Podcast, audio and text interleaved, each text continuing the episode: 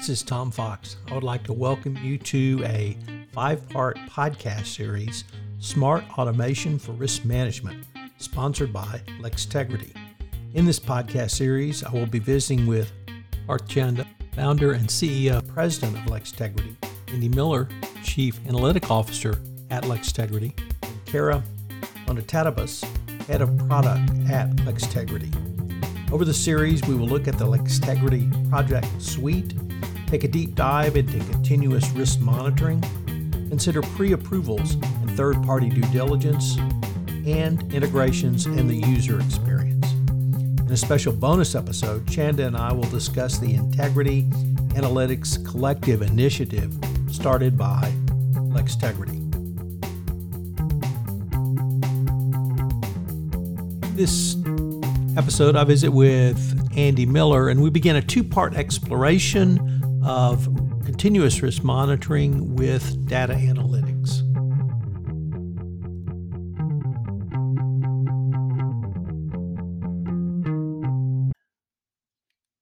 Hello, everyone. This is Tom Fox back with another episode in our special five part series where I'm visiting with the folks at LexTegrity. Today, we're going to talk about continuous risk monitoring, really a part one of a two part uh, episode on this topic. And I'm pleased to have back Andy Miller. Andy, first of all, welcome and thank you again for taking the time to visit with me. Yeah, thanks, Tom.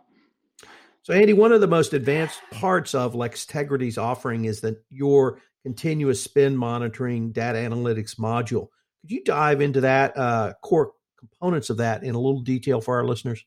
Yeah, absolutely. Our continuous monitoring solution really provides compliance and audit teams with a comprehensive way to keep a pulse on transactional spend and revenue risk in their enterprise. Our application features a library of dozens of pre built risk data analytics across a spectrum of focuses. We have risk based, statistical, behavioral, and policy based. But really, the key to our analytics are that they're so configurable and contextual to your specific risks or your lines of business or the historical issues that your organization may have had so that the risk algorithm is actually tailored to your business and your exposure and not um, some static configuration. And to do this, we connect our monitoring tool with our customer system so that we can actually get that data from your ERPs, your T&E systems, your HR systems, you know, SAP, Oracle, Concur from a T&E perspective, Workday and SuccessFactors to supplement our, our actual data. And this goes to help us risk score every single transaction and escalate those with, with a higher risk profile. And so, you know, when we think about these risk analytics, eh, they're not just spitting out a bunch of transactions that you need to chase down. This is really part of what we're solving, which is that legacy audit testing approach, which has been very control focused and tends to generate a huge number of items to review. You end up sampling the same transaction many times as they appear as results from different tests which you know is inefficient and generally fragmented. Our approach is different in the sense that we're really focused on prioritizing your efforts within this monitoring of spend and revenue data, seeing the full context of the transaction and its risk results all together so that you can focus on the risk of that as a whole. And finally, our analyses are more risk focused and, and less control focused because you know truthfully we, we believe a lot of the controls can be largely enabled and covered in your source systems uh, so our scoring algorithm is, is calculated at an aggregated level across multiple analytics to, to help you cut down on the false positives and the noise, as well as to then better prioritize your transactions in line with risk that you set.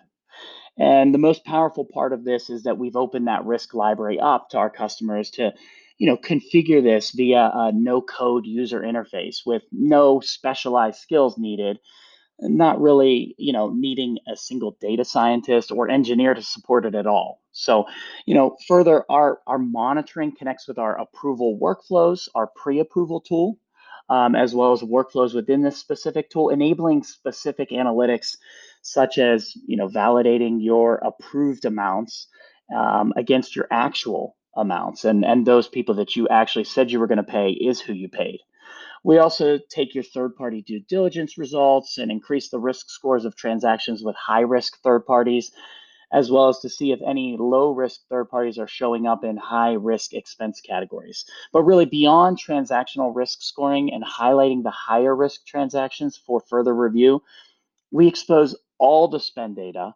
augmented with that risk detail in an area we call risk insights, which is our data visualization component. So this is where you can go in and actually explore your data with that augmented risk detail and drill into different dimensions of your data, maybe geographic, maybe a subject or a specific subject type, or that spend nature. And of course, you know, really get into the actual transactional level of data. At least I hope most compliance practitioners uh, understand the need for some type of KPI or some type of metrics. My concern yeah. is that they really haven't evolved past that, or if they have, they still don't know how to how to turn those measurements into true analytics. Uh, first of all, could you explain the difference between the two, and then more importantly, how Lextegrity, uh, the tools, uh, the suite of uh, tools you guys have, and and your team itself can help a CCO type make that jump? Yeah, that's a great question. And and generally, I see I see metrics um, as specific data points, whereas KPIs or key performance indicators are really metrics that are closely tied to and tracked against specific goals. So, for example, we might have a metric that is number of trainings completed last month. This this is a measure, but it's you know it's got limited context and relevance to any specific goal. Um, so therefore, when we speak about what an actual KPI might be, we say, okay, as an organization, we think it's critical that we have at least 90% of trainings completed at any point in time. So now we can take we can take our measurement manipulate it into more of a KPI based on what uh, our perceived goal is. And and you know our software actually has a way to look at these um, KPIs and metrics uh, within what we call our compliance scorecard, as well as within our risk insights platform, where you can see a variety of, of metrics and KPIs. But as we get beyond the metrics, KPIs, and into analytics, we're getting a little more general in the perspective when we talk about analytics. These are these are meant to be um, focused on positioning data to be more valuable to the end user. Analytics are just so broad and general in their term, but that general focus is to position that data to be more valuable. And that value will come in making the data more understandable in general, making it easier to identify something specific, or generating actionable ideas and insights from that. And, and analytics in general can come in a variety of forms. Like maybe we're talking about bringing new data columns to existing data so that we can further use it down the line in our analyses or in our outputs, maybe our reports. Or we might be talking about the identification of specific data points for additional investigation. So your common um, you know pattern of trying to identify the outliers um, you know in a collection of data points. And then and then analytics can also be enabled through data visualization which assists in separating interesting data points from noise but really helping you in real time answer questions from your data. Go from this point and thinking well this is interesting but what if i looked at this? And then coming back to that and saying well let me look at this also. And then mashing those two together to actually come up with something that's that's actionable or insightful to you because it's it's just really difficult to train a machine or or to have a machine perfectly come to that conclusion. You know a human has a, a more powerful engine of of correlating specific ideas and and bringing in their specific expertise alongside of the data to come up with these these actionable insights. But if we go back to our example of trainings before, we left out a very important point, uh, uh you know, about the data point, uh, the metric, and the KPIs, and it was the actual development of how we got to that KPI, finessing that KPI to be contextually correct and relevant to us, and and really that's where I would utilize analytics. I would review that data, possibly in a data visualization tool, to figure out what's the actual formula here. What from this metric uh, do I need to know about this to actually turn it into an actual KPI? So, as you can imagine, we wouldn't want to count the training that you know was assigned or even maybe became due on the last day of the month or maybe training in general which is done by a separate team has really tight windows they give you like three days to complete it and from our perspective that's not necessarily fair maybe we need more of an adjustment or a grace period to that um, and there's a number of other ways that i could come up with that would make you know generating a KPI out of this number, something that could be misleading or false or or generally requires attention to to get it to the right point where it can be um, you know helpful to you in judging the you know efficiency or effectiveness of that particular piece of your program. So you know further like how did we get to 90% was this based on anything in particular was it based on that faulty calculation maybe an industry standard but regardless what we should be doing is we should be analyzing that historical data before we set the goal. Because what if we're constantly achieving 94%?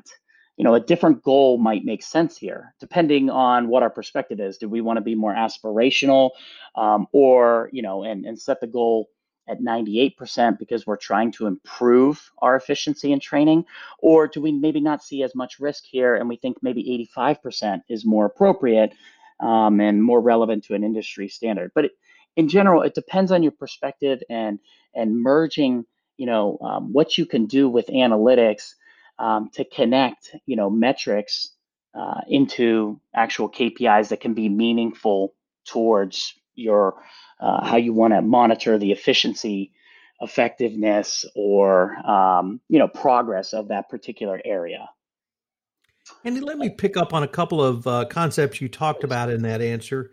Uh, the first is machine learning and w- what is machine learning. But second of all, why you think the human element is so critical, even with machine learning, if I heard that correctly.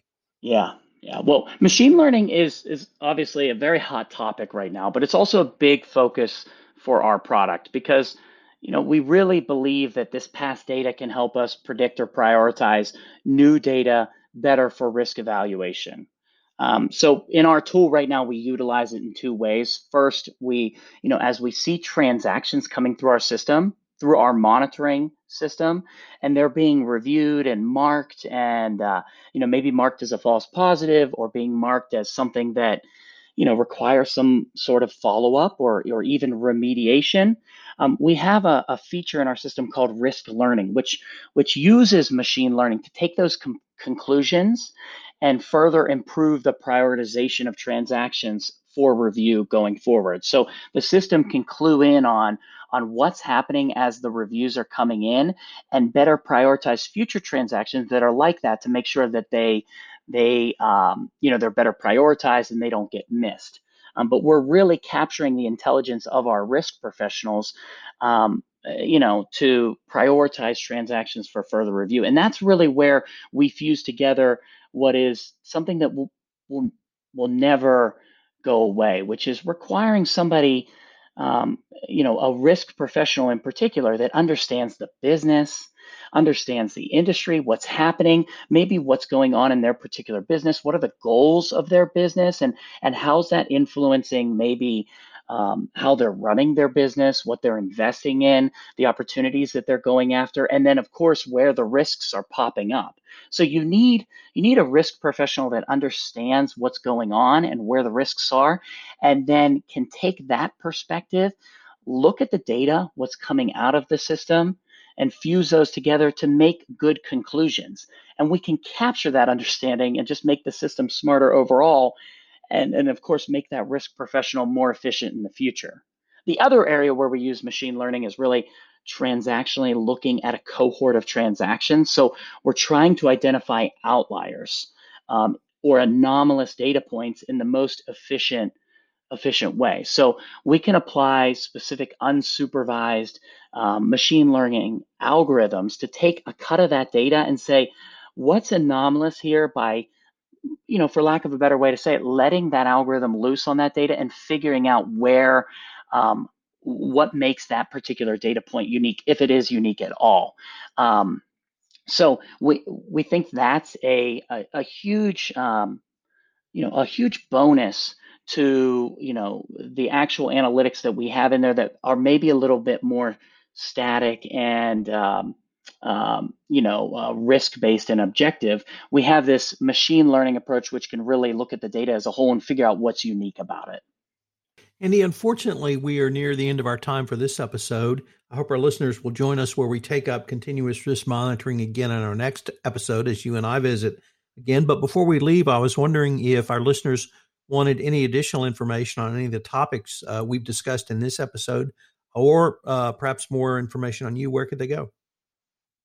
Uh, yeah, they can um, visit us at lextegrity.com or they can connect with me on LinkedIn, Andy Miller, um, or they can send me an email at amiller at lextegrity.com. We'd love to talk to them. Andy, I look forward to continuing the conversation.